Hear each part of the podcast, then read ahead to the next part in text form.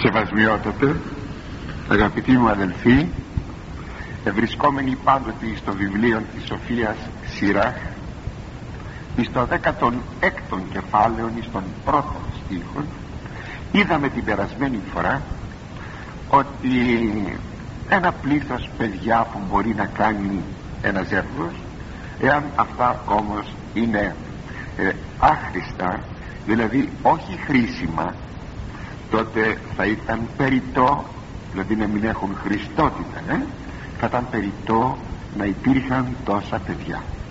Και όχι βεβαίως ότι θα έπρεπε να κάνουμε ε, έλεγχο των γεννήσεων το ετώνησε ιδιαίτερος σε αυτό το σημείο αλλά ότι πρέπει να υπάρχει μια παιδαγωγία εν κυρίω. Διότι αλλιώτικα για παιδιά τα οποία θα γίνουν πολίτες της κολάσεως αντιλαμβάνεστε ότι η ευθύνη των γονέων είναι αμεσοτάτη. Και η τιμωρία τους από τον παρόντα ακόμη κόσμο είναι αμεσοτάτη. Όπως όταν πολλές φορές λέμε σε ένα γονιό πρόσεχε το παιδί σου γιατί ο πρώτος που θα πικραθείς ή ο πρώτος που θα φας ξύλο από το παιδί σου θα είσαι εσύ θα φάμε εγώ θα είσαι εσύ με αυτήν την έννοια λέγει το πρωτοχωρίον μη επιθύμη τέκνον πλήθος αχρήστων μη εφραίνου επί ιής ασεβέσιν μην επιθυμείς πολλά παιδιά που θα σταθούν άχρηστα και ανώφελα και μη χαίρεσαι για παιδιά που θα αποδειχθούν ασεβή.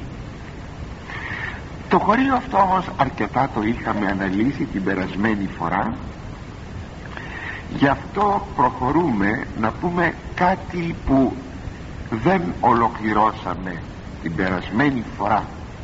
Γιατί λέγει ότι είναι προτιμωτέρα ε, όπως το επόμενο ο επόμενος στίχος ότι είναι ε, προτιμωτέρα η ατεκνία. Θα το δούμε στη συνέχεια. Αλλά είχαμε αφήσει κάτι που ήταν πάρα πολύ ενδιαφέρον ότι ο Κύριος μακαρίζει σε έκτακτες περιπτώσεις μιας εθνικής συμφοράς τις άτεκνες γυναίκες. Και τούτο διότι τα παιδιά η παρουσία των παιδιών θα είναι το ένα βάρος. Λέγει μάλιστα σας το διάβασα την περασμένη φορά είναι από το Καταλουκάν Ευαγγέλιον θυγατέρες Ιερουσαλήμ μη κλαίετε επεμέ πλην εφε αυτάς κλαίετε και επί τα τέκνα ημών ότι ιδού έρχονται οι μέρες ενές ερούσιν. Έρχονται οι μέρες που θα πούν μακάριε εστήρε και κοιλίε ε, και γέννησαν. Ευτυχισμένες οι στήρες γυναίκες και οι κοιλίες. Είναι ευρε, ευρεισμός έτσι. Αυτό το διπλούν δια των τονισμών του πράγματος που δεν γέννησαν και μαστοί ή ουκε θύλασαν και μαστοί που δεν θύλασαν. Τότε άρξονται λέγει τις ώρεση τότε θα αρχίσουν να λένε στα βουνά πέσατε επάνω μας και της βουνής η διαφορά όρους και βουνού είναι ότι το όρος είναι υψηλό και το βουνό είναι χαμηλό όπως κάτι περίπου λόφος. Καλύψατε εμάς καλύψατε μας αυτά λέγαμε την περασμένη φορά και εδώ ο Κύριος αναφέρεται στην, ε, στο γεγονός της καταστροφής των Ιεροσολύμων που τότε η παρουσία παιδιών θα ήταν εξαιρετικά προβληματική αφού σας είπα ότι ο Ιώσυπος ε, μας γράφει στην εβραϊκή του αρχαιολογία ότι ε, συνέ, συνέβη μητέρες να φάνε τα παιδιά. Θα ήταν φοβερό ε, ίσως παλές κυρίες που προέρχεστε ή κύριοι που προέρχεστε από την Μικρά Ασία εγώ το έχω ακούσει κατ' επανάληψη και το έχω διαβάσει και το έχω ακούσει σε διηγήσεις ότι ή εγκατέλειψαν κάποιοι γονείς ένα μωρό πάψαν και έφυγαν ή πολύ μικρό παιδάκι για να σωθούν. Φοβερό πράγμα δηλαδή μόνο που το σκέπτεται κανείς ή ακόμη ένα περιστατικό και παρόμοια υπάρχουν κι άλλα. Σε ένα σπίτι αγγλικό συγκεκριμένα αυτά με ονόματα. Από μικρόστα οίκουγα διηγούμενα ε, παρά την Σμύρνη στο Βουτζά. Όσοι στη Μικρασία της είναι προάστιον της Σμύρνης. Και είναι εκεί πλούσιες βίλες και τα λοιπά. Και είχαν κρυφτεί σε ένα αγγλικό σπίτι οι Έλληνες για να γλιτώσουν από τους Τούρκους. Και βέβαια μπήκαν οικογένειες μέσα όσοι μπορούσαν να μπουν και να κρυφτούν. Και κάποια οικογένεια είχε ένα μωρό παιδί το οποίο έκλαιγε. Πολύ μωρό έκλαιγε. Δεν ήταν σε θέση να του πούν πάψε. Και ο πατέρας το εσκότωσε το παιδί αυτό το έπληξε δηλαδή για να μην κλαίει. Θα έλεγαν θα έλεγαν σας ρωτώ θα έλεγαν θα ήταν προτιμότερο το παιδί αυτό να μην το είχαμε γεννήσει. Να γιατί ο Κύριος είπε θα έρθουν οι μέρες που θα πούν ευτυχισμένες οι γυναίκες που δεν γέννησαν. Άρα λοιπόν κάτω από ειδικές συνθήκες ε, ο Κύριος ομιλεί και δεν εννοεί βέβαια ότι δεν πρέπει να υπάρχει τεχνογωνία μην τα παρανοήσουμε τα πράγματα αλλά μόνο όταν υπάρχουν αυτές οι ειδικές συνθήκες.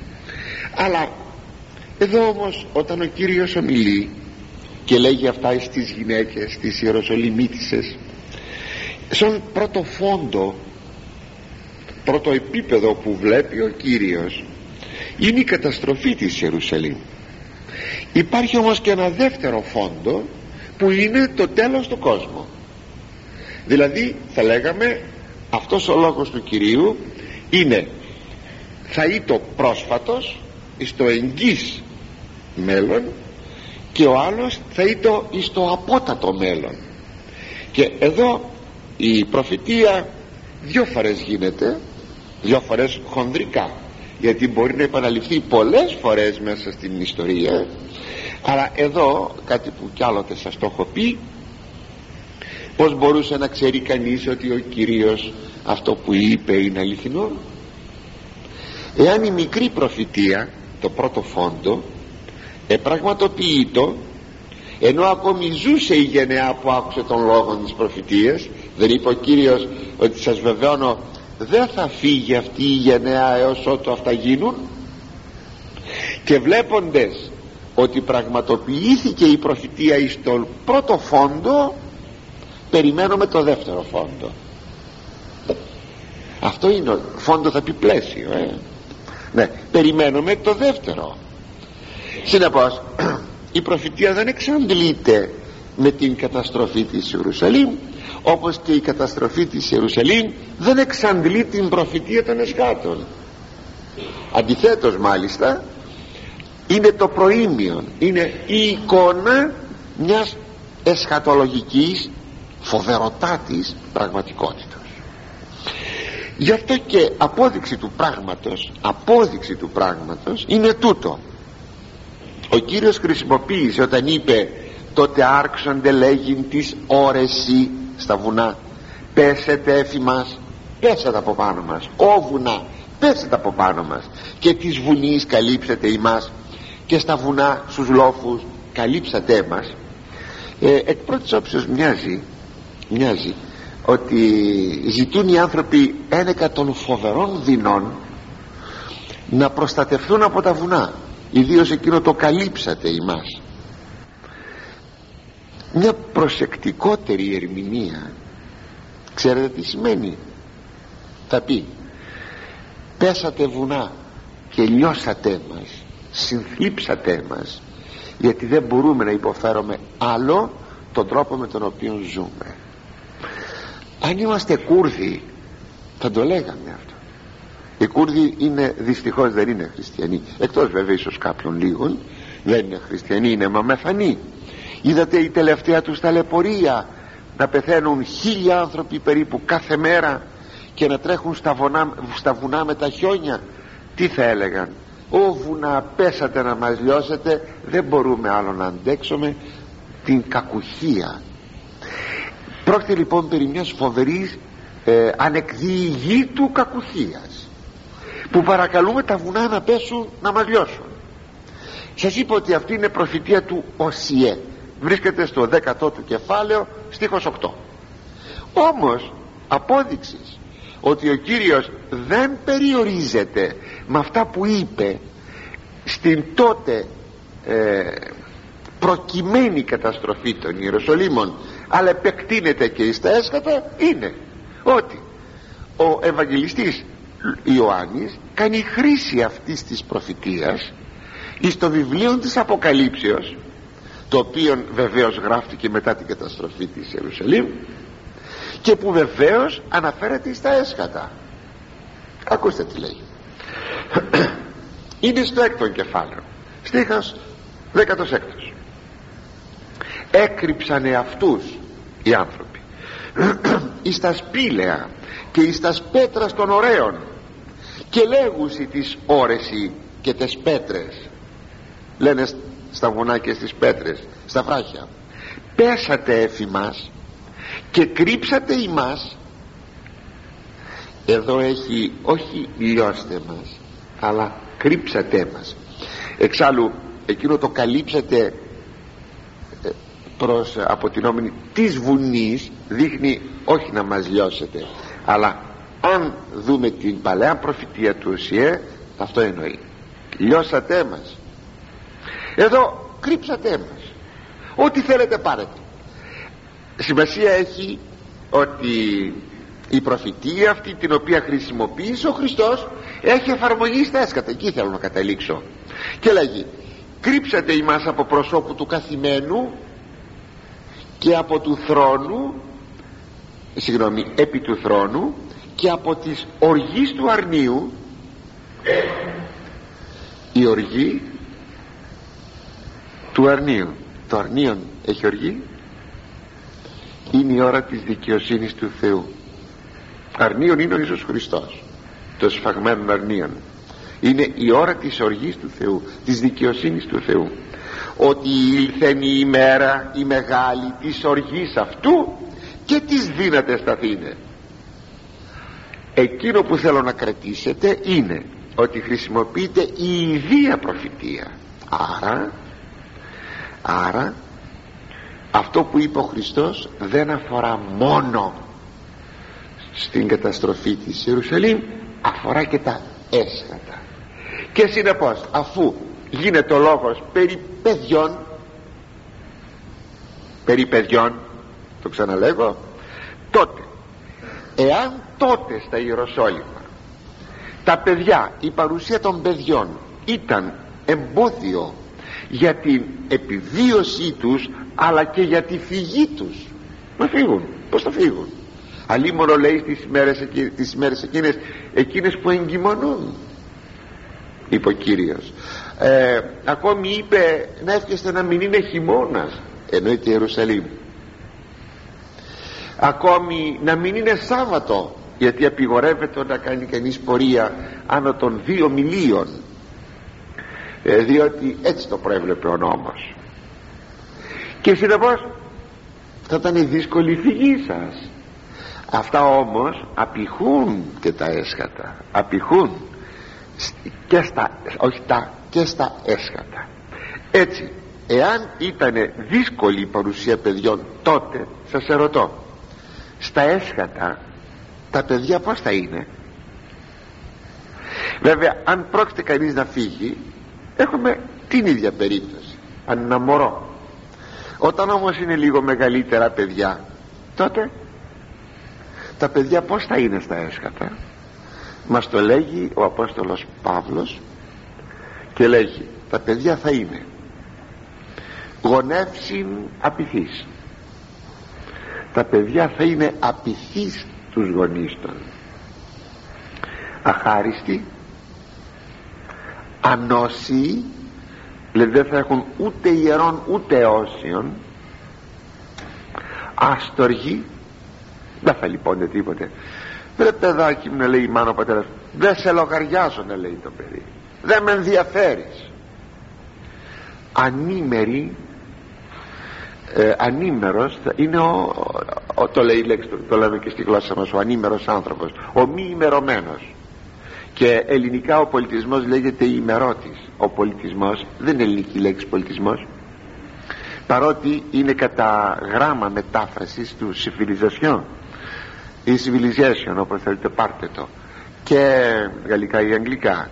Προσέξτε δεν κάνω τον έξυπνο. Δεν ξέρω ούτε γαλλικά ούτε αγγλικά. Απλώς α, μερικές λέξεις όπως ξέρετε κι εσείς ε, η ελληνική λέξη η αντίστοιχος είναι ο ανήμερος ο ημερωμένος ο πολιτισμένος ο μη πολιτισμένος.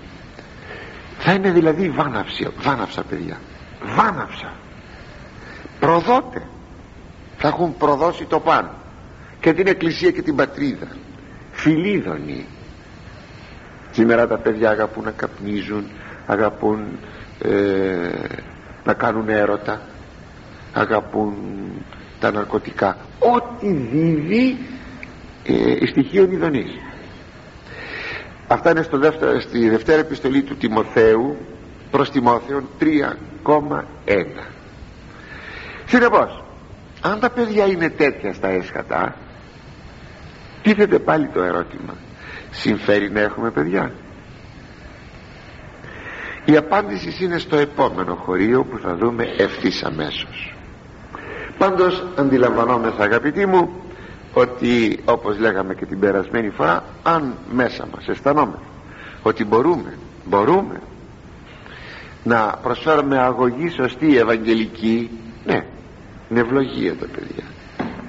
Αν όμως δεν μπορούμε τότε τα παιδιά αυτά τι θα γίνουν; Θα μου πείτε για να κουβεντιάσει κανείς αυτό το θέμα πρέπει να είναι πνευματικός άμα δεν είναι πνευματικός τότε πως θα το κουβεντιάσει; Και άρα λοιπόν δεν έχει κριτήρια ο μη πνευματικός.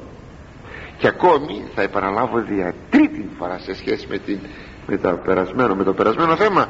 Μόνο εάν το ζεύγος μένει εν εγκρατεία όσο μπορεί περισσότερο κάποτε και η Σοβίος χωρίς υπόσχεση το υπογραμμίζω χωρίς υπόσχεση μπορεί να χαλάσει αύριο η εγκράτεια και χωρίς να μετράμε τις ημέρες και τον καιρό διότι θα είναι υπερηφάνεια και θα πέσουμε την επομένη όπως έκαναν οι Άγιοι καθ' όλο το μήκος της εκκλησιαστικής μας ιστορίας.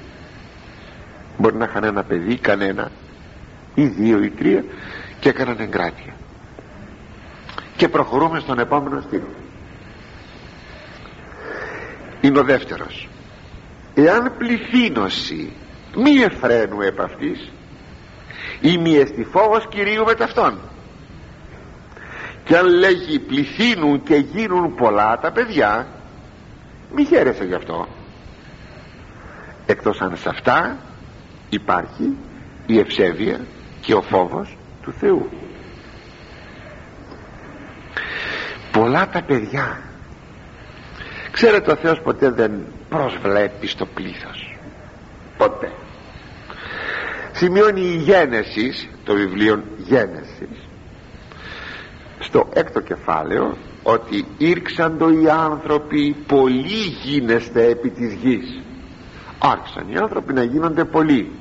Γιατί; Διότι πήραν την ευλογία από τον Θεό. Αυξάνεστε και πληθύνεστε. Το αυξάνεστε αναφέρεται στο μεγάλωμα του ανθρώπου. Είναι νήπιο δηλαδή νήπιο από την στιγμή που συλλαμβάνεται αρχίζει να μεγαλώνει. Όταν γεννηθεί πάλι συνεχίζει την αύξησή του. Και το πληθύνεστε σημαίνει να υπάρχει ε, αριθμός. Πολλής.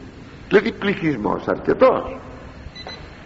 Οι άνθρωποι λοιπόν πήραν την ευλογία. Αλλά το πλήθος όμως τότε που ήρξαν το λέει οι άνθρωποι γίνεστε πολλοί γίνεστε επί της γης δεν συνεβάδιζε με την ευσέβεια. Γι' αυτό και ο Θεός είπε ουμή καταμείνει το πνεύμα μου εν της ανθρώπης τούτης εις τον αιώνα δια το είναι αυτούς σάρκας. Το πνεύμα μου το Άγιον δεν θα μείνει μαζί τους γιατί είναι άνθρωποι σαρκικοί αλλά και ο λαός του Ισραήλ και ξέρετε τι επικολούθησε. Ο κατακλυσμός του Νόε αλλά και ο λαός του Ισραήλ στην Αίγυπτον. Ήταν πολλοί πάρα πολλοί. Ήταν δύο εκατομμύρια. Πριν από 430 χρόνια είχαν έλθει στην Αίγυπτο 75 ψυχές και μέσα σε αυτά τα χρόνια έγιναν δύο εκατομμύρια. Σημειώνει το πρώτο κεφάλαιο της εξόδου ότι ο λαός ήτο χίδιν χιδαίος χιδαίος όχι με την έννοια τη σύγχρονη τη σημερινή ε, που λέμε αυτός είναι χιδαίος άνθρωπος αλλά από το χήμα και χιδαίος που θα πει πολλής πολλής πολλής. Είναι να σας πω μια έκφραση ε, που τη λέμε. Τώρα δεν υπάρχει όμως αυτό το εργαλείο που λέγεται σέσουλα. Είναι το φτιαράκι του μπακάλι. Σήμερα όλα είναι πακετάκια και δεν υπάρχει σέσουλα πλέον. Αυτό που λέγαμε με τη σέσουλα δηλαδή πολύ. Αυτό θα πει χήμα χίδιν χιδαίος ο λαός λοιπόν ήταν πολλής πολλής πολλής πολλής και όταν έφυγαν από την Αίγυπτο πέρασαν την Ερυθρά θάλασσα και ήρθαν στην έρημο εκεί άρχισαν να κάνουν τα παράπονά τους εναντίον του Θεού και εναντίον του Μωυσέως με αποτέλεσμα ε, ο Θεός να ζητήσει να τους λιγοστέψει ίσως ακόμη να τους εκτρίψει όλους λέγοντας στον Μωυσή θα τους εξαφανίσω όλους ακούσατε όλους. Εμείς λέμε ορθολογιστικά σκεπτόμενοι. Είναι δυνατόν φερρυπίν 10 εκατομμύρια που είμαστε εδώ στην Ελλάδα να χαθούμε όλοι; Ο Θεός λέει όλους. Θα αφήσω μόνον εσένα είπε στον Μωυσή και θα ξεκινήσω καινούριο λαό από τους απογόνους. Εξάλλου είχε προηγηθεί ο Αβραάμ. Πρώτο Αβραάμ είχε προηγηθεί ο Νόε. Τι θα ήταν δύσκολο στο Θεό να το έκανε αυτό πάλι στον ε, Μωυσή. Απλώς θα καθυστερούσε βέβαια ο ερχομός του Μεσίου βλέπετε καθυστερεί ο ερχομός του Μεσίου αλλά ο Μωυσής ειρνήθη και είπε αν Κύριε είναι να καταστρέψεις τον λόγο αυτόν ούτε εγώ θέλω να ζήσω ούτε από τους απογόνους μου θέλω να βγάλεις καινούρια γενεά συνεπώς δεν είναι το πλήθος εκείνο το οποίο ευχαριστεί το Θεό αλλά είναι η ποιότητα. Εκείνοι που ευσεβούν έστω και αν αυτοί είναι λίγοι. Αυτοί οι λίγοι να έχουν φόβο Θεού και αν αυτοί έχουν φόβο Θεού είναι όντως μία ευλογία. Εδώ το εδάφιο που σας διάβασα υπενήσεται έμεσα ότι η αγωγή των παιδιών πρέπει να είναι μέσα στο χώρο του φόβου του Θεού. Στο χώρο του φόβου του Θεού. Να σας το ξαναδιαβάσω. Εάν πληθύνωση μη εφραίνω επ' αυτής η μη εστι φόβος Κυρίου με ταυτόν. Εκτός αν υπάρχει ο φόβος του Κυρίου. Αλλά για να υπάρχει ο φόβος του Κυρίου θα πρέπει τα παιδιά αυτά να έχουν βρεθεί σε περιβάλλον του φόβου του Κυρίου και να υποστούν αγωγή φόβου Κυρίου. Γι' αυτό επιτρέψατε μου αγαπητοί ε, όσοι από εσάς είσαστε γονείς και έχετε παιδιά που ακόμα φτιάχνονται παιδαγωγούνται. Πολύ θα σας παρακαλέσω εμπνεύσατε στα παιδιά σας των φόβων του Θεού. Είναι η μεγαλύτερα ασφάλεια αλλά και η ασφαλεστέρα επένδυσης στα παιδιά σας. Μη παραμελείτε τα παιδιά σας για να φτιάξετε να τους αφήσετε ε, διαμερίσματα και χωράφια. Κάντε το αν μπορείτε αν θέλετε αλλά δεν θα είναι ποτέ όμως εις βάρος της αγωγής η οποία θα είναι αγωγή φόβου Κυρίου. Και μιλισμονούμε ότι στην εποχή μας έχει εξοριστεί ο φόβος του Θεού. Τώρα πολλοί είναι εκείνοι οι οποίοι συνετέλεσαν στην εξορία του φόβου του Θεού και από το σπίτι και από την παιδεία και από την κοινωνία οι διάφορες μοντέρνες αυτές καινούργιες θεωρίες οι οποίες θεωρούν το φόβο ότι είναι μια καταπίεση ότι είναι κάτι που δημιουργεί κομπλεξικές καταστάσεις. Μάλιστα ε, ο λόγος του Θεού σε ένα ψαλμικό στίχο λέγει ο φόβος Κυρίου αγνός καμία σχέση δεν έχει με αυτά τα πράγματα. Διότι οι φόβοι αυτοί δεν λέγονται φόβοι λέγονται φοβίες ενώ ο φόβος του Κυρίου είναι να μην προσέξτε χάσω τα κεκτημένα. Μη χάσω την αγιότητα. Μη χάσω το Θεό. Πως φοβείται ένας άνθρωπος μη χάσει την περιουσία του μη χάσει, μη χάσει τη θέση του; Έτσι και εδώ να μη χάσω το Θεό. Γι' αυτό λέγει ο Απόστολος Παύλος με τα φόβου και τρόμου κατεργαζόμενοι όχι εργαζόμενοι κατεργαζόμενοι. Το κατά είναι επίτασης του εργαζόμενοι κατεργαζόμενοι ε, την ημών σωτηρίας τη σωτηρίας σας. Και αντιστοίχως την αγωγή που θα κάνετε στα παιδιά σας κτλ. Το αποτέλεσμα είναι ποιο είναι εκείνο το οποίο βλέπουμε. Βγάλαμε το φόβο του Θεού από τα παιδιά μας και τα κάναμε παιδιά αθεόφοβα θα γίνουν άνθρωποι αθεόφοβοι χωρίς το φόβο του Θεού. Και ξέρετε ότι στον αθεόφοβον όλα επιτρέπονται. Βλέπει ότι έχεις χρήματα στο πορτοφόλι σου αφού δεν έχει τον φόβο του Θεού και ροφυλακτεί και σε σκοτώνει. Σε ληστεύει και ό,τι άλλο μπορεί να γίνει. Ακόμα το παιδί μπορεί να ληστεύσει. Έχουν συμβεί τελευταία. Και φωνικά να ληστεύει το παιδί τον πατέρα του. Να σκοτώσεις τον πατέρα του να σκοτώσεις τη μάνα του. Το γείτονα. Να γιαγιά καημένη. Έχει κάτι λίγα χρήματα. Και ε, σαν γιαγιά να έχει να περάσει. Κά, τι έδινε σε κάποια γειτονόπουλα. Α, κάνα δυο μήνες που έγινε αυτό το έγκλημα στην Αθήνα. Και πήγαν αυτά τα παλιόπαιδα γιατί πως θα τα χαρακτηρίσει κανείς και τη σκότωσαν τη γιαγιά για να τις πάρουν τα υπόλοιπα χρήματα. Γιατί δεν υπάρχει ο φόβος του Θεού αυτά είναι τα αποτελέσματα. Βλέπετε τι προγράμματα κάνουμε για την παιδεία για τούτα για εκείνα. Δεν σκέφτηκε κανένας ότι εκείνο που λείπει είναι ο φόβος του Θεού. Και πρέπει να επαναφέρομαι στα παιδιά μας το φόβο του Θεού. Κανείς δεν το σκέφτηκε. Θα μου πείτε γιατί. Μα δεν είναι στο χώρο του Αγίου Πνεύματος οι άνθρωποι αυτοί.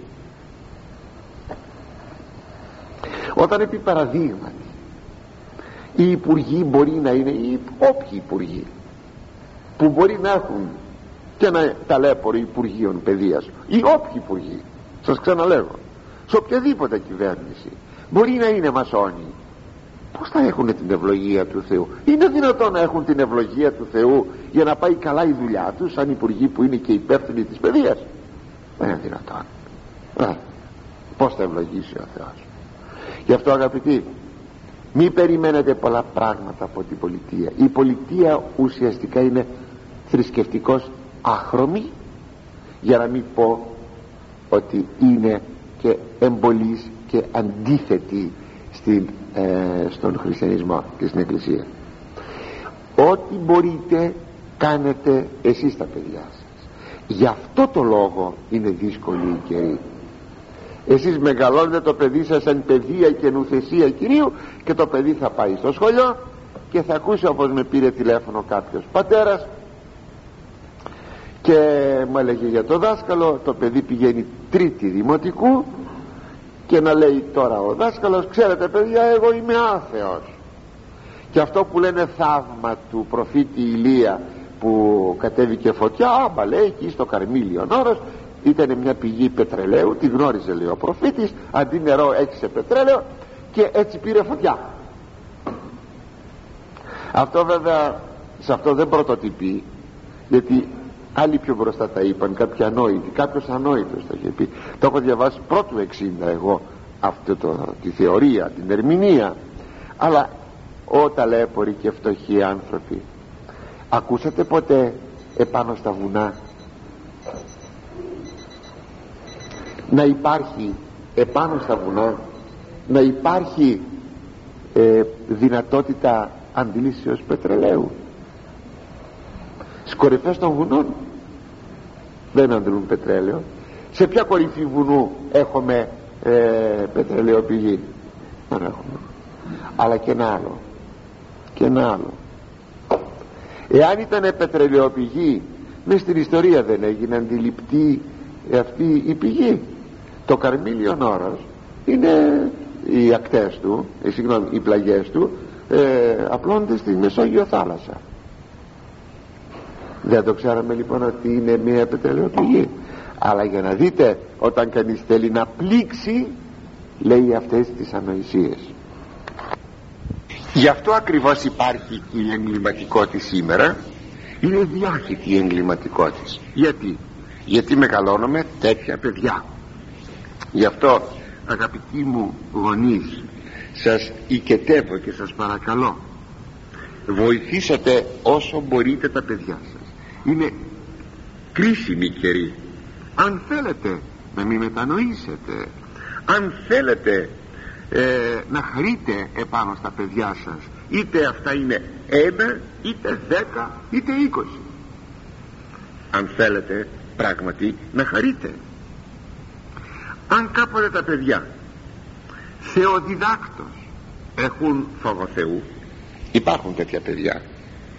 Όταν οι γονείς των δεν τους ανεφύτευσαν τον φόβο του Θεού τότε και μάλιστα όταν οι γονείς προσπαθούν να βγάλουν το φόβο του Θεού από τα παιδιά τους σαν κάτι το οποίο είναι μειονέκτημα αλίμονο πολλές φορές αλίμονο σε αυτούς τους γονείς τι τιμωρία έχουν να υποστούν και μακάρια εκείνα τα παιδιά που θα μπορούσαν να αντιτάξουν αντίσταση στο ολέθριο έργο των ίδιων των γονιών των.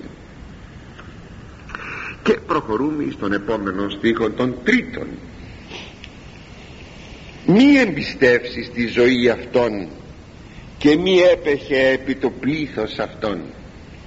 Κρίσον γάρ εις η χείλη και αποθανήν άτεκνον ή έχειν τέκνα ασεβή. Δηλαδή μην ελπίσεις στην ευδοκίμηση της ζωής των ούτε σε τυχόν αξιώματά των. Προτιμότερον είναι ένα και ευσεβές παιδί παρά χίλια ασεβή προτιμότερον είναι να πεθάνει κανείς άτεκνος παρά να έχει παιδιά ασεβή. Ε, επιτρέψατε μου στην ε, φρασούλα και μη έπεχε επί το πλήθος αυτών άλλη γραφή ε, λέει ε, και μη έπεχε επί των τόπων αυτών αν λοιπόν πάρουμε επί των τόπων αυτών προτιμώ την ερμηνεία επί των τόπων αυτών. Δηλαδή κάποιο άλλο χειρόγραφο έχει επί των τόπων αντί επί το πλήθος. Επειδή για το πλήθος μίλησε στα προηγούμενα χωρία και είναι ένας πλεονασμός και είναι προτιμότερο να θεωρήσουμε επί των τόπων τότε σημαίνει ε, τόπος επί των τόπων. Μην ελπίσεις δηλαδή μην στερεωθείς μην δείξεις ε, εμπιστοσύνη εις των τόπων αυτών θα πει στην, στο αξίωμα που τυχόν έχουν τα παιδιά σου ή σε μία τυχόν επιφάνεια. Δηλαδή έχουν γίνει επιφανή τα παιδιά μέσα στην κοινωνία. Πράγματι υπάρχουν γονείς που παρότι τα παιδιά των είναι ασεβή ή θρησκευτικός αδιάφορα όμως περίεργο ε, καφώνται για αυτά οι γονείς επειδή συμβαίνει να είναι κατά κόσμον επιτυχημένα. Δεν μπορώ να κρύψω. Γιατί γιατί δεν μπορώ να το κρύψω. Το να το πει ένας πατέρας και μια μάνα που δεν έχουν αγωγή θρησκευτική που δεν θα έπρεπε να ήταν έτσι κάπως το καταλαβαίνω. Εκεί που δεν το καταλαβαίνω είναι όταν ιερείς που μεγαλώνουν παιδιά. Ιερείς. Και να σου καφώνται μου έχει τύχει πάρα πολλές φορές. Να σου καφώνται όχι για τυχόν ευσεβή παιδιά των αλλά για τυχόν επιτυχή κοινωνικός παιδιά των να λέγουν επί παραδείγματι δόξα το Θεό έκανα δυο, τρία, τέσσερα, πέντε παιδιά. Ο ένας είναι γιατρός, ο άλλος είναι δικηγόρος ο άλλος είναι βιομήχανος ο άλλος είναι, ο άλλος είναι και τα παιδιά αυτά να μην είναι ευσεβή το να είναι κοινωνικός επιτυχή δεν το αρνείται κανείς ναι αλλά να είναι και ευσεβή όταν έχουν πετύχει την κοινωνική επιφάνεια αλλά δεν έχουν ευσέβεια ο σι πατέρα ιερεύς που είσαι πως καφιέσαι για τα παιδιά σου. Δεν αισθάνεσαι ότι σε εκείνους που καφιέσαι ήδη και αν δεν στο πούν σε ελέγχουν; Γι' αυτό ας προσέξουμε πάρα πολύ στο σημείο αυτό να μην καυκόμαστε για παιδιά όσο επιτυχή και αν είναι εάν δεν είναι ευσεβή να μην είναι καυκόμαστε ε, και τέτοιοι ιερείς μάλιστα έχω μια συγκεκριμένη περίπτωση. Εντελώς συγκεκριμένη. Και μάλιστα η κυρία που μου το έλεγε με ακούει αυτή την ώρα βλέπετε πολλά ακούω και την κατάλληλη ώρα. Ε, δεν θυμάμαι αλλά θυμάμαι. Την κατάλληλη ώρα σας τα λέγω. Όταν πήγε ο ιερεύς να κάνει αγιασμό στο σπίτι και το παιδί βέβαια ευσεβούσε και ευσεβεί. Ολόκληρο παλικάρι. Ω λέει το παιδί στο κρατάς έτσι. Ε, και το στέλνεις έξω να γνωρίσει και τις κοπέλες και τις διασκεδάσεις και λοιπά τα δικά μου τα παιδιά έτσι κινούνται. Αλίμονο. Εάν φτάνει ο ποιμήν ο ιερεύς να ομιλεί έτσι στο ποιμνιόν του είναι αρνητικό στοιχείο. Αναμφισβήτητα. Ακούτε το λόγο του Θεού και αν οποιοδήποτε σας πει κάτι στραβό μην το ακούσετε ποτέ. Θα πω εκείνο το σχήμα που λέγει ο Απόστολος Παύλος θα το πω για τον εαυτό μου. Λέγει ο Απόστολος Παύλος εάν λέγει έρθει άγγελος εξ ουρανού να σας πει πράγματα τα οποία δεν σας είπαμε εμείς αλλά και εμείς οι ίδιοι να έρθουμε και να σας πούμε διαφορετικά από εκείνα που σας είπαμε την πρώτη φορά να μην μας δεχτείτε. Θα έλεγα λοιπόν και εγώ γι' αυτό πρέπει να γνωρίζετε το Λόγο του Θεού. Αυτός είναι κριτήριο. Το Λόγος του Θεού δεν είναι οι άνθρωποι το κριτήριο της αληθείας εάν εγώ ο ίδιος που σας λέγω σήμερα αυτά έρθω κάποτε και σας πω άντε από εκεί πέρα κάθισε και ακούσα αυτά τα πράγματα να μην με πιστέψετε και να μην με δεχτείτε.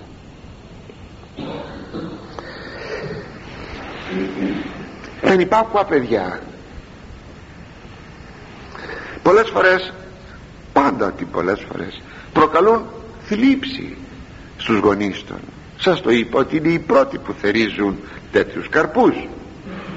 Βέβαια κάποτε έχουμε και περιπτώσεις που ενώ οι γονείς είναι Άγιοι τα παιδιά τους κάποτε να μην βγουν καλά. Μας κάνει εντύπωση όταν είπαν οι Εβραίοι Ισραηλίτες στον Σαμουήλ εσύ στάθηκες Άγιος και κριτής και προφήτης αλλά τα παιδιά σου δεν είναι καλά το απεδέχθη ο Σαμουήλ εν αντιθέσει με τον Ηλί που σας έλεγα την περασμένη φορά διότι ο Ηλί ήταν, είχε βαρύτατο αξίωμα ήταν αρχιερεύς αλλά και ο Σαμουήλ. Και αυτός είχε βαρύτατο αξίωμα. Ή το κριτής και μάλιστα είναι ο τελευταίος κριτής. Και του εζήτησαν βασιλεία. Αλλά έχω πει για το θέμα αυτό της βασιλείας κάτω στη Λάρισα αν ενθυμίστε ε, και τι συνέπειες είχε όλη αυτή η ιστορία. Εν αυτή περιπτώσει απεδέχθη τούτο ο Σαμουήλ. Να μην αφήσει διάδοχό του ένα από τα παιδιά του γιατί δεν έγιναν καλά παιδιά. Έχουμε τέτοια περίπτωση. Έχουμε. Είναι σπανιωτάτη όχι σπανιωτάτη δεν είναι. Αλλά αλλά θα λέγαμε ο κανόνας είναι. Από καλούς γονείς θα βγουν καλά παιδιά. Και από κακούς γονείς θα βγουν κακά παιδιά. Όπως και αν έχει το πράγμα το αντίστροφο από αυτά είναι η εξαίρεση. Ωστόσο για να δείτε τι πικρίες μπορεί κανείς να δοκιμάσει. Δεν έχω παρά να σας θυμίσω τον Ιακώβ με τα δώδεκά του παιδιά. Βέβαια ο Ιακώβ είχε και περισσότερα παιδιά αλλά αναφέρονται μόνο τα γόρια. Είχε και κορίτσια ο Ιακώβ και σας θυμίζω πόσο πικράθηκε ο Ιακώβ για τη συμπεριφορά του πρώτου του παιδιού του Ρουβίμ. Έκανε κάτι πολύ άσχημο πολύ άσχημο. Θα το ακούσετε πως το λέει ο ίδιος ο Ιακώβ όταν πια πεθαίνει στην Αίγυπτο και ευλογεί τα παιδιά του και είπε στο Ρουβίμ ε, ξέρετε ότι έχασε τα πρωτοτόκια ο Ρουβίμ τα έχασε εξαιτίας αυτής της αμαρτίας. Ποια πρωτοτόκια; Το προνόμιο να φέρει τον Μεσσία όρμησες του λέγει Γένεσης 49,3 όρμησες σαν χήμαρος εναντίον της γυναικός μου Βαλάς. Ή το παλακής αυτή με την οποία έκανε παιδιά ο Ιακώβ. Και την εταπείνωσες. Έκανες δηλαδή μαζί της αμαρτία. Δεν θα προοδεύσεις ξέρετε θα πει ο γονιός να πει στο παιδί του δεν θα προοδεύσεις και δεν θα αναδειχθείς διότι ανέβεις εις την κλίνη του πατρός σου και εμόλυνες το κρεβάτι του πατέρας σου φρίκι. Πικράθηκε ακόμα ο Ιακώβ και, τα δύο, και για τα δύο επόμενα παιδιά του τον Σιμεών και τον Λεβί ο δεύτερος και ο τρίτος. Αυτά τα παιδιά ό,τι έκαναν. Η αδελφή τους η Δίνα που πήγε να δει πως ζουν οι κάτοικοι Σιχέμ ε, οι Εβαίοι Σιχέμ έλεγε το βασιλιάς πήγε να δει. Αυτή η ένοχη περιέργεια που οι κοπέλες θέλουν να δουν τι θα πει έρωτας τι θα πει αγάπη τι θα πει να γνωρίσω ένα γόρι και τα παρεπόμενα και την έπαθε. Τη βρήκε ο γιος του βασιλιά και την εταπείνωσε. Ξέρετε τι θα πει ταπεινώνω. Το έμαθαν τα δύο παιδιά ο Σιμεών και ο Λεβί και μετήλθαν ένα τέχνασμα. Δήθεν ότι για να, για να συγγενέψουμε πρέπει να περιτμηθείτε. Και αφού τους έκαναν σε όλους τους άνδρες ίδια μέρα περιτομή σε όλους. Ε, τότε τα βασίλεια ήταν η μικρά μια πόλη ξέρω εγώ κάπως έτσι. Και βρισκόμενοι αυτοί λέγει έτσι επιλέξει εν πόνο αφού έδειξαν αυτή τη μικρή εγχείρηση όρμησαν με τους υπηρέταστον του Ιακώβ τους οικογενείς τα δύο αυτά παιδιά και κατέσφαξαν όλους τους άνδρες των Εβαίων και το βασιλιά και το γιο του και όλους και όλους και όλους όταν το άκουσε ο Ιακώβ ρε παιδιά τι είναι αυτό που μου κάνα εγώ είμαι ολιγάριθμος. Θα πέσουν επάνω μου αυτοί όλοι θα μας φάνε και ύστερα για το έγκλημα αυτό βρε παιδιά τι είναι αυτό που κάνατε; Η απάντησή σου. Τι επιλέξει τι θα έπρεπε να προσβάλλουν την αδερφή μας αλλά και εκείνη η Δίνα πόσο πίκρανε τον πατέρα της. Αλλά και τα δέκα του παιδιά τον πίκραναν τον Ιακώβ. Όλο πίκρες πέρασε ο Ιακώβ. Όταν αυτά τα δέκα πούλησαν τον ενδέκατον ήθελαν να τον σκοτώσουν. Τελικά τον επούλησαν στους Αιγυπτίους τον Ιωσήφ.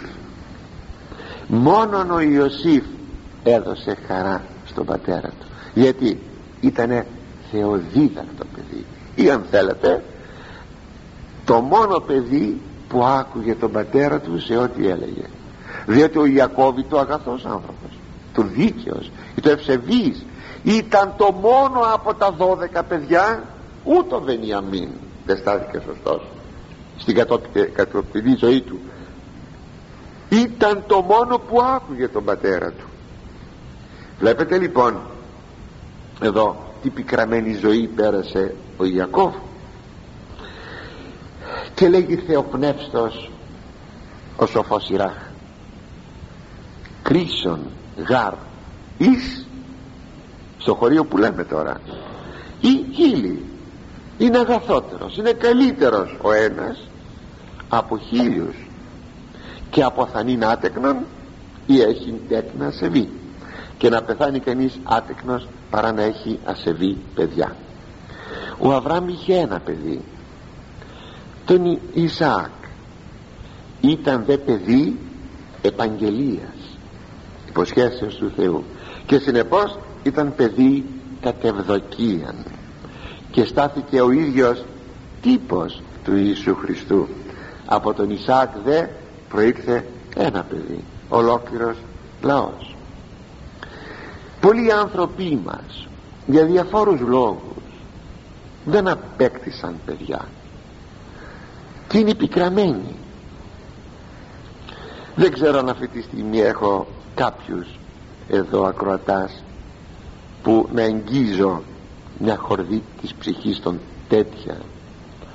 Παραπονούνται στο Θεό γιατί δεν έχουν παιδιά.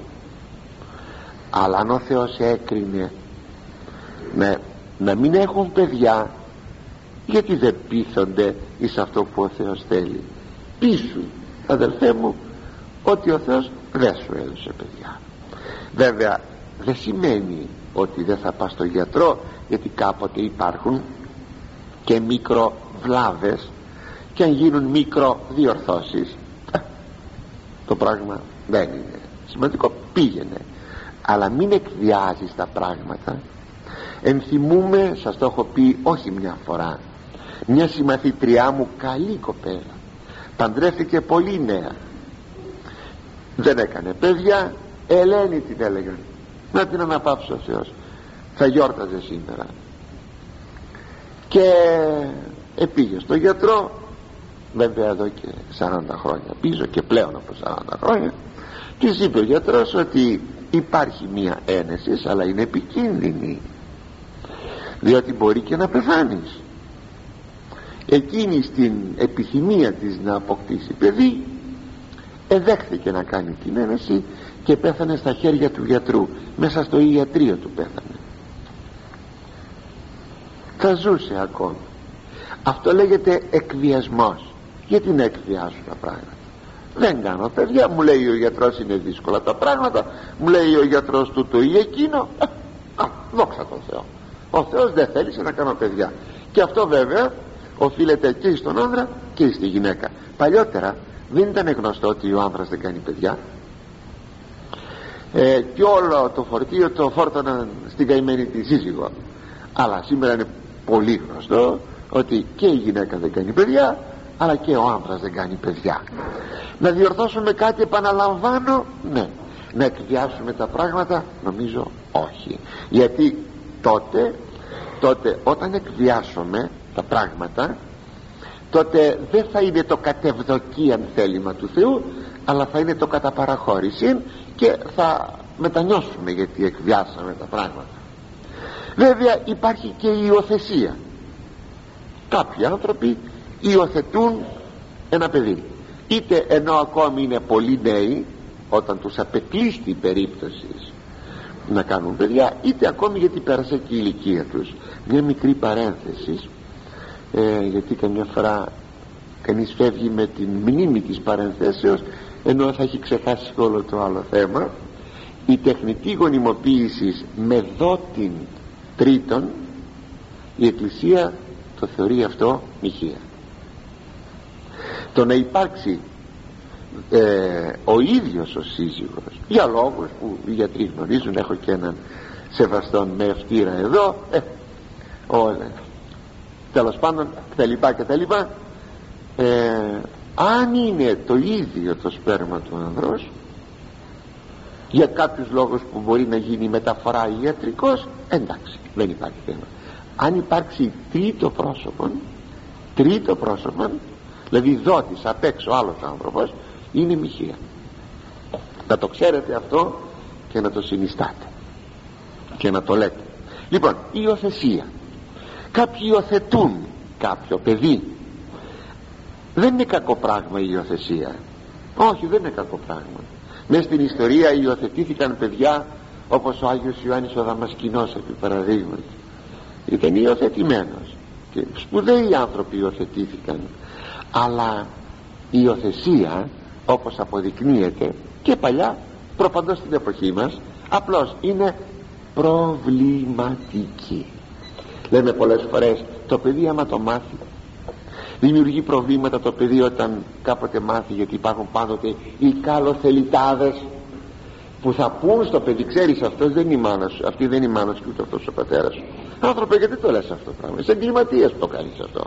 Γιατί το κάνεις είσαι κακός άνθρωπος είναι αυτή η περίπτωση το παιδί μελαγχολία αγόρι κορίτσι αναζητά τους γονείς του. Δεν μπορεί να πιστεί ότι πόσες φορές έχουν φτάσει σε μένα τέτοιες περιπτώσεις που λέω παιδί μου κοίταξε να δεις καλά εντάξει. Σε υιοθέτησαν. Αλλά δεν χρειαστά σε ευγνωμοσύνη. Μπορεί οι γονείς σου να πέθαναν. Μπορεί να σε πήραν πορφανοτροφείο. Μπορεί ένα έδωσαν επιτέλους. Να είχαν πολλά παιδιά να μην μπορούσαν να μεγαλώσουν. Δεν χρωστά σε ευγνωμοσύνη τώρα σε αυτούς εδώ τους γονείς σου που δεν τους αγαπάς επειδή σε υιοθέτησαν. Δεν καταλαβαίνει το παιδί. Βλέπετε δεν κυριαρχεί η λογική. Κυριαρχεί το συνέστημα. Και όταν κυριαρχεί το συνέστημα από εκεί αρχίζει η προβληματικότητα της υιοθεσίας. Πολλοί με έχουν ερωτήσει. Και εγώ απαντώ. Εγώ αν ήμουν λέω κάνετε ό,τι θέλετε ότι σας φωτίσει ο Θεός. Μην πείτε αύριο να πέρασαν τα χρόνια μας και δεν υιοθετήσαμε ένα παιδί ή τι πάθαμε που υιοθετήσαμε όχι. Θα έχεις την ευθύνη την ευθύνη της αποφάσεώς. Αλλά λέγω όταν επιμένω εγώ όμως αν ήμουνα δεν θα υιοθετούσα αλλά εγώ εσείς κάνετε ό,τι θέλετε έμεσα σαν να τους λέγω ότι καλύτερα μην υιοθετήσετε. Αλλά είναι θέμα καθαρά προσωπικό τους το ζεύγος που δεν έχει παιδιά. Γιατί λέει εδώ καλύτερα να πεθάνεις άτεκνος δεν λέει. Το ζεύγος που δεν έχει παιδιά δεν σημαίνει ότι δεν εξεπλήρωσε το σκοπό του γάμου. Γιατί αν ήταν έτσι τότε ο γάμος με την απουσία παιδιών θα αυτοδιελύεται. Όχι αγαπητοί μου η τεκνογωνία δεν είναι ο πρώτος σκοπός του γάμου ο πρώτος σκοπός του γάμου είναι αυτόν που ο Κύριος είπε είναι στη γένεση 2,18 ου καλόν είναι των άνθρωπων μόνον. Ποιήσομεν αυτό βοηθών κατά αυτόν.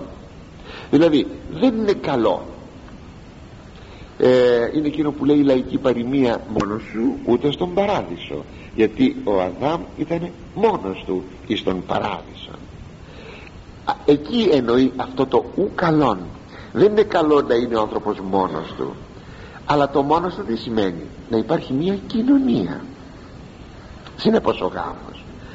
Στον πρώτο του σκοπό δεν είναι τα παιδιά είναι η κοινωνία των συζύγων. Και όταν λέει εδώ βοηθών όχι να του πλένει τα πιάτα και να του μαγειρεύει αλλά είναι να σταθεί βοηθός στον αγώνα του για τη θέωση. Και λέει βοηθών κατά αυτόν δεν πει βοηθών κατά αυτόν δηλαδή να κάνουμε μία ύπαρξη που να βοηθάει τον Αδάμ τον άνδρα που να είναι όμως αυτή η ύπαρξη ομοία με τον Αδάμ. Αυτό θα πει κατά αυτόν. Εδώ βλέπει κανείς την ισότητα ανδρός και γυναικός. Η ρόλη είναι διαφορετική. Η ισότηση είναι κατατεθειμένη στο Λόγο του Θεού. Ναι όχι όπως την νοεί ο φεμινισμός κατά αρνητικών τρόπων με τις αρνητικές επιπτώσεις. Οι ρόλοι αλλάζουν αλλά ο σύγχρονος φεμινισμός δεν θέλει να καταλάβει ότι οι ρόλοι αλλάζουν. Όχι. Η γυναίκα μπουλτουζιέρισα ο άνδρας μπουλτουζιέρης και η γυναίκα μπουλτουζιέρισα ο άνδρας αλεξιπτωτιστής και η γυναίκα αλεξιπτωτήτρια γιατί το είπα μια γυναίκα έπεσε το ξεσυρίσεις από τρία χιλιόμετρα πάνω έπεσε σε βάλτο όπως χωρίς να ανοίξει το αερόστατο. Και μόνο της σπονδυλική της στήλη στραπατσάρισε. Τύχη λέει βουνό είπε η είδηση. Κυρά μου πήγες να γίνεις αλεξιπτωτίστρια. Κάτσε στο σπίτι σου. Άλλος είναι ο ρόλος σου ο φεμινισμός με, με την αρνητική του θέση εκεί φτάνει. Ομοιότητα ρόλων. Αυτό είναι πολύ κακό. Ε, εξάλλου στη Βασιλεία του Θεού δεν θα υπάρχει ο γάμος. Θα υπάρχει όμως η κοινωνία. Η κοινωνία των ανθρώπων. Θα πει κοινωνία να σας βλέπω. Και να με βλέπετε. Να με βλέπετε και να σας βλέπω. Αυτό λέγεται κοινωνία γι' αυτό λοιπόν το λόγο μην θεωρηθεί ότι ε, η τεχνογωνία είναι ο πρώτος σκοπός. Είναι ο δεύτερος. Αν θέλετε είναι ο τρίτος.